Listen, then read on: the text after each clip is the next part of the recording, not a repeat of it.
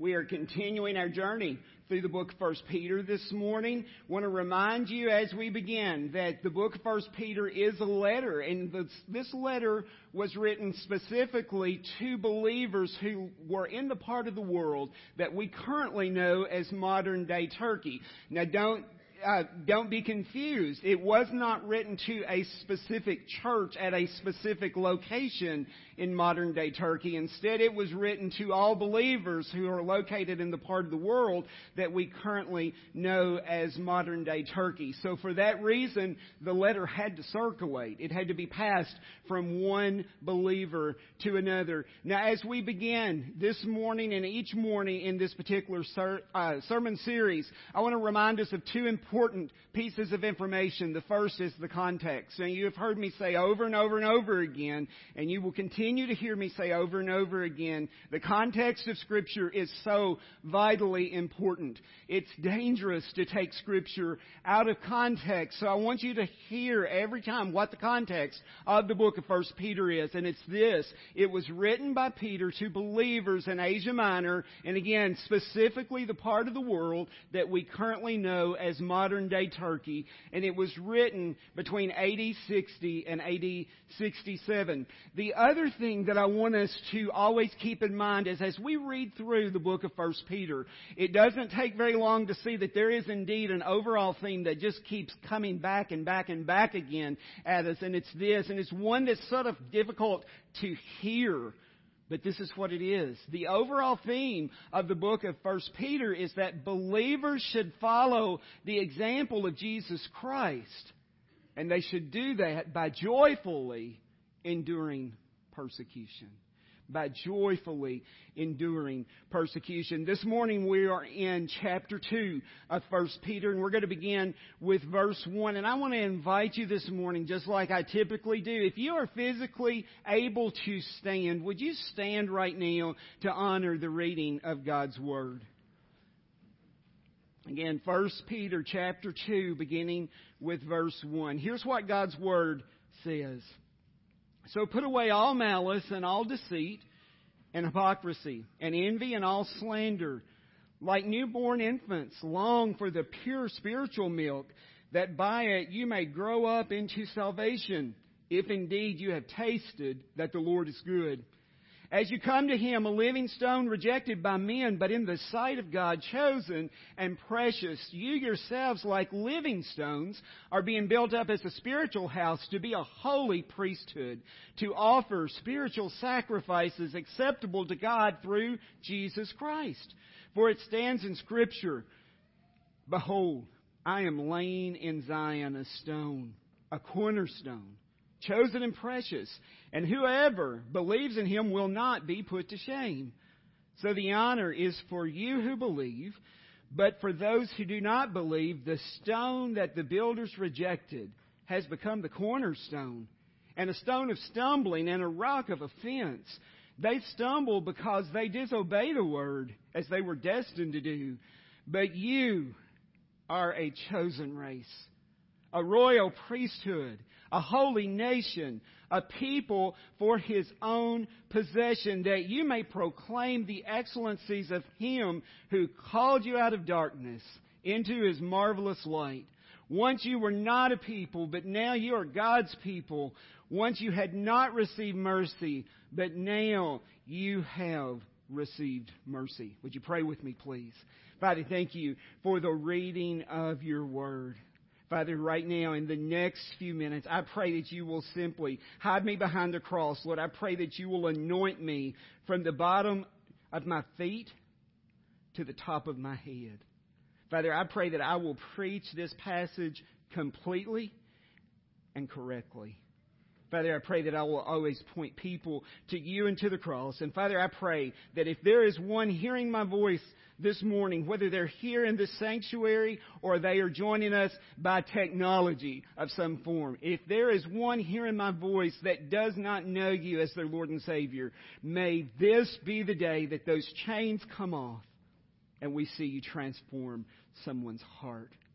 Father, for what you'll do, we'll give, we'll give you the praise, honor, and the glory for it all. And it's in your name I pray. Amen. You may be seated. Now, this morning's message, you probably have guessed it already. The title of this morning's message is Jesus is our cornerstone. And He is our cornerstone. If we are in Christ, it's Him that's our cornerstone. And I'm going to tell you, if you're trying to follow Jesus Christ and your cornerstone is anything other than Jesus, it is just simply not going to work. And as we look at our text this morning, we're going to see two main points this morning. And the first is that God expects His children to grow spiritually. He expects His children to grow spiritually. It's not an option. That's what He expects of us. Now I want to just give you an example of what I'm talking about here. Now, last Sunday, while we were right here at church, we knew that Tracy and Adam were at the hospital and they were in the process of waiting for their son, Jude Hudson Reynolds, to make his appearance into this world. Well, he's here now, and we're excited as we should be. We should be celebrating with him. It's always, it's always wonderful when God brings a new life into this world. Would we agree with that? It's wonderful, isn't it? We should celebrate that. I pray that we are celebrating that. But with that in mind, little baby Jude Hudson Reynolds. In five years, in 10 years, would any of us expect that he would still be an infant? We don't have that expectation at all, do we, of a baby? We expect that that baby is going to receive nourishment and he is going to grow. In fact, we, we expect that in 10 years that baby will be greatly different than he is right now on this moment in time. Now, when we come to Jesus and ask Him to be our Lord and Savior, at that very moment, we are spiritual infants. But let me tell you this morning, as loving as I possibly can, it is not the will of God for a Christian to remain a spiritual infant. He expects us to grow spiritually. And as we begin to look at our text this morning, I want to take you back to just a few verses that was in our text last Sunday from chapter 1 beginning with verse 22 where we saw that there was a purification of our souls that is to take place by our obedience to the truth for a sincere brotherly love. And remember, Peter reminded us that we are to love one another earnestly from a pure heart since you have been born again, not of a perishable seed, but of imperishable, through the living and abiding Word of God. For all flesh is like grass, and all its glory like the flower of grass. The grass withers and the flower falls, but the word of the Lord remains forever. And this word is the good news that was preached to you. Now that brings us to our text for this morning. And remember, this is a continuation of chapter 1. So as a result of our souls being purified, look what else we are supposed to do. We are to put away all malice, all deceit, all hypocrisy, all envy, and all slander. That is what we are to do. Now, when we come to Jesus Christ and He transforms our life, and let's just face it, that's exactly what He does. When we encounter Jesus, our lives will be different. Remember the story of the Samaritan woman at the well. She came to Jesus in the middle of the day. She came to that well and Jesus was there. She was carrying her water bottle that she was going to gather her water in. She had an encounter with Jesus and it transformed her life. And as a result, she went into the town. Those people saw that she was different. And then the beautiful thing, one of the beautiful things about that account is that the scripture tells us that many people believed in Jesus because of that woman's testimony. Her life was different. It was no trouble to see that her life was different. Jesus had transformed her life completely. Not just a little bit. He transformed it completely. And that's exactly what He does with us too, if we have had that true encounter with Him. So with that in mind, why is it that sometimes it seems like we get comfortable not growing spiritually? I'm going to tell you this morning I believe it's dangerous, dangerous if we become comfortable in our walk with the Lord because guess what? Many times He wants us out of our comfort zone so we can truly serve Him. Have you ever had a conversation with the Lord that sounds similar to this?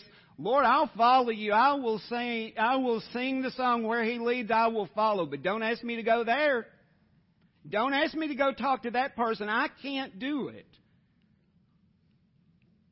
Or you can just fill in the blank about what the conversation might be between you and God. But unless we say, Here I am, Lord, send me, we truly hadn't surrendered anything. Maybe He wants you to talk to that difficult person at work, that one that doesn't know Jesus. If He's placed you there, most likely He does indeed want you to have that conversation. I wonder this morning, is He calling you out of your comfort zone? If He is, please, please step out of your comfort zone and share Jesus. Please step out of our comfort zones and be His hands and feet. As we look at verse 2 in our text today, the text reminds us that like newborn infants, we are to long for the pure spiritual milk that by it you may grow up into salvation. Now, just like Adam and Tracy's new son, Jude Hudson, right now he craves milk, doesn't he? And I, I, although I haven't experienced this personally with Jude, I would venture to say when that child gets hungry, it's no trouble to tell he's hungry. He probably lets his mom and dad know that he is ready for milk. He has a craving for that milk. That's what he needs to grow. That's what he needs to develop. Guess what? As Christians, we have a desire, we should have a craving for that uh, pure spiritual milk, and by it, that we may grow up into, into salvation. And you might be wondering this morning, how do I have that craving? How, tell me how I develop that craving. Well, I, the, one of the best things I could tell you to do is immerse yourself in the Word of God. Spend time in God's Word. And I will tell you, if you will do that and you do it seriously, His Word will come alive to you. A little won't be enough anymore. You will desire more and more and more. You will crave more and more and more of the truth of His Word. We need to, we need to display that longing for that pure spiritual milk. And then verse 3 says, If indeed you have tasted that the Lord is good. Can I ask you a question this morning? Have you tasted? Have you tasted that the Lord is good? I pray that the answer to that is yes, and if it's not, can I tell you this morning that there would be no finer day to meet Jesus as your Lord and Savior. He's waiting. He is waiting. There would be no finer day than for someone to ask Jesus to forgive their sins and to be their Lord and Savior. Now, the second point that we're going to see in the remainder of our text this morning Remember, we're talking about a cornerstone and the fact that Jesus is indeed our cornerstone. We're going to be seeing in the remainder of our text this morning that God expects His children to grow together as living stones that become part of God's house. Let me tell you, church, we're not just expected to grow individually. Now, there, there's that growth that's required too when we spend time in private Bible study and private prayer. But can I tell you this morning, God wants us to come together as a body of believers and to grow together. Remember, iron sharpens iron. Now, as we come to Christ, we are coming to Him, to Jesus who is that living stone. And look what our text tells us this morning. Rejected by men. He was, wasn't he? He was rejected by men. Men despised him. Men mocked him. Men scourged him. Men crucified him. Men put him on the cross. Men took him off the cross. A man put him in a tomb but a man didn't bring him out of the tomb. That tomb is empty this morning. Jesus rose from the grave this morning. But he was indeed rejected by men. I think we would all agree on that. And I think the beautiful part of verse 4 is the last part of it. I always love it when there is a but mentioned in Scripture. Although Jesus was rejected, but in the sight of God, he was chosen. And he was precious. Chosen and precious. If you'll remember from last Sunday, there was a verse that had this phrase in it. It referenced the precious blood of Christ. And I remember asking, is the blood of Christ precious to you? And if you can't answer that as yes, then there is a problem. But I want to tell you this morning that blood is precious because Christ is precious in God's sight. Verse 5 You yourselves, like living stones. That's what we become as we come to Jesus as our Lord and Savior. And look what happens to us. We are being built up as a spiritual house.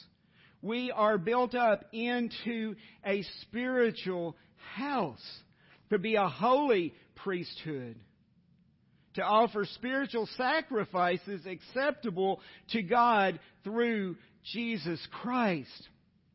Now, when we come to Jesus as our Lord and Savior, we are coming to Him acknowledging that He is the cornerstone. And if you're thinking about when buildings were built, especially in the time that this scripture was written, the cornerstone was very important. The cornerstone established the structure of the building itself. And when we look at that imagery as it applies to the church, a church is built upon Jesus and Jesus only. And as that church grows, we grow on Jesus. Again, again, we can do nothing on our own. Jesus provides that cornerstone that strength, the foundation for the building. Remember, we sang just a few minutes ago. My hope is built on what? Nothing less than what? Jesus' blood and righteousness. I dare not trust the sweetest frame, but what? Wholly trust in Jesus' name. Now, let me just ask us a question. And remember, I've said so many times before, when I ask a question to you, I'm also asking it to myself. So remember that always when I ask a question. Do we wholly trust on Jesus? Or are there certain things we just rather do ourselves? As if Jesus is not qualified to do it. Can I tell you, Jesus is sufficient. He is so sufficient. If we will seek Him, if we will seek His strength and seek His presence continually, guess what? He will speak. He will speak. Now, as we look at the, the last part of verse 5, the text references these spiritual sacrifices that are acceptable to God through Jesus Christ. And maybe you're asking yourself a question this morning what would be an example of that? Well, maybe one would be truly giving ourselves to God for His service. Now remember I said just a few minutes ago that if we ever have that conversation with, with Jesus, something like this, oh, Lord, I'm yours, but don't ask me to do that. Don't ask me to do that. We're not, we're not completely giving ourselves to God in that situation. He wants all of us. He truly wants us to surrender all. Maybe another example of a spiritual sacrifice that is acceptable to God through Jesus Christ is giving financially. Maybe it's by giving of your time, by being, truly being the hands and feet of Jesus Christ by serving others. You know, we have that opportunity. We have, we've got many opportunities to be His hands and feet by serving others. Now, will the world always like us? They won't, will they? Our scripture today reminds us that the builders rejected Jesus. But then that stone became the cornerstone. That stone that the builders rejected at the end of verse 7, has become the cornerstone. And you know, not everyone will make the decision to accept Jesus as their Lord and Savior. Unfortunately, not everyone will make that choice. We have free will. We each decide whether or not we are going to truly trust in Jesus Christ as our Lord and Savior. And the sad reality is that not everyone will make that decision. And two, those people, God and His Word are offensive. So when we are standing on the Word of God, guess what? There are people that are not going to like us. Stand on His Word anyway. It is worth it. There is a lost and dying world that is watching us to see how we are going to respond when things don't go our way. Let's show them Jesus. Let's show them Jesus in those moments. For true believers, Jesus is our refuge.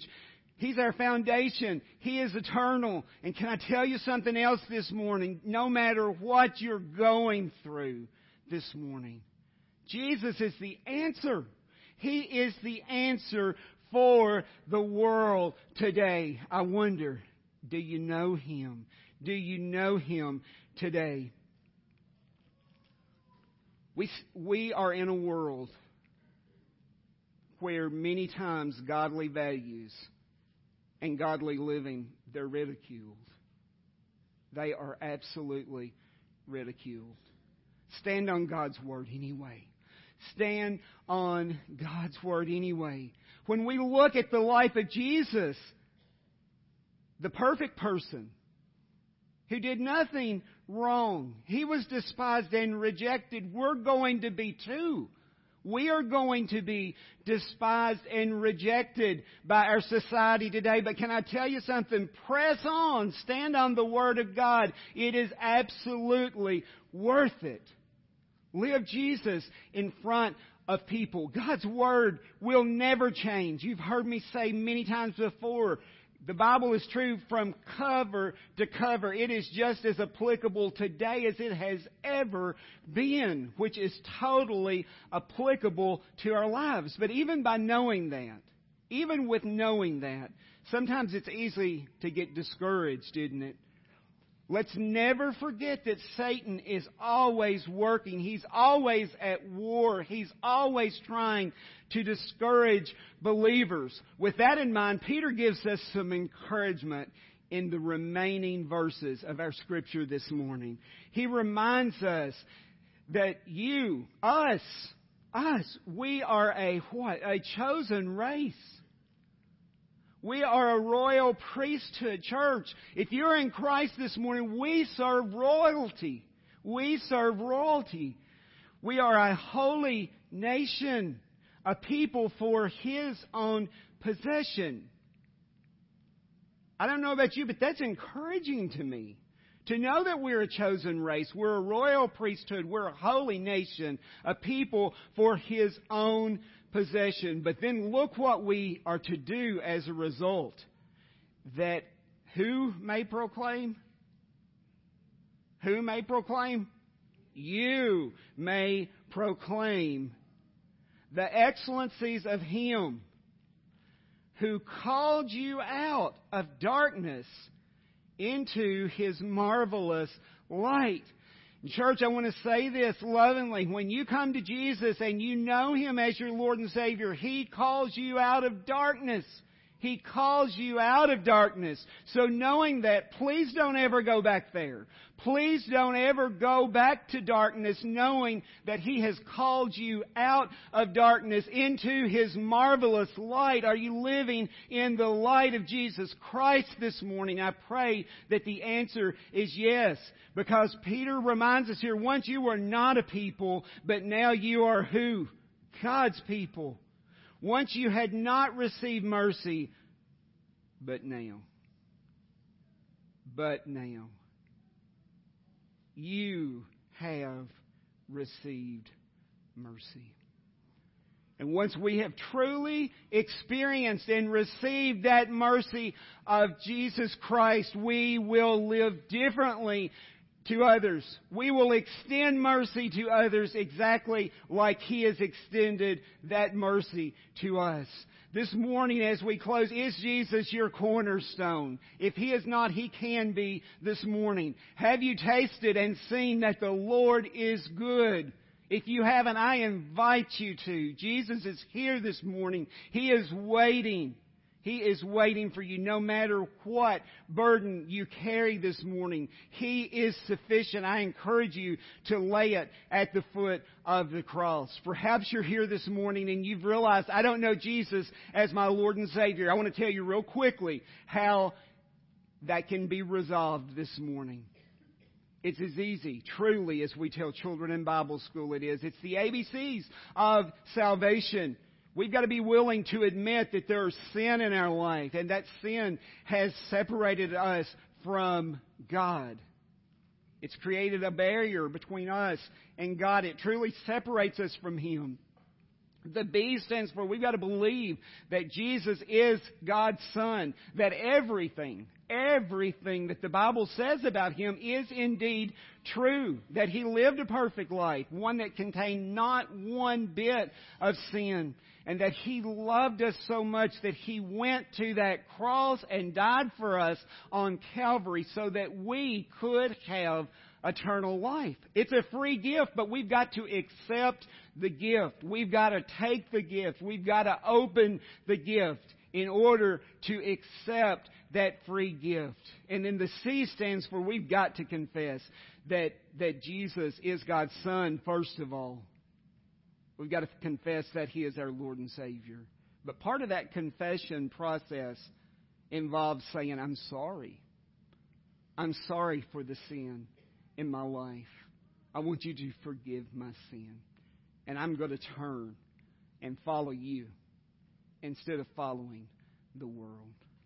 That's how someone comes to Jesus. If you don't know him this morning, I beg you, don't take, don't take it for granted that you can do it tomorrow. Someone's life will end today. Many people's lives will end today. Don't wait till tomorrow. Tomorrow here is not promised. I beg you this morning, whatever the need, come. Lay it at the foot of the cross. Would you pray with me, please? Father, I thank you so much for knowing that you are my cornerstone. Father, praise you for that. I, I give you praise that we are able to lay our burdens at your feet. Father, I, I pray that people will do just that today. I pray that that people will come forward, lay their burdens, whatever they are carrying, at your feet, and trust that you are sufficient. Father, we know that you are the answer for the world today. Father, forgive us in the times that, that we try to step out on our own strength. Lord, help us always to remember that without you, we can truly do nothing.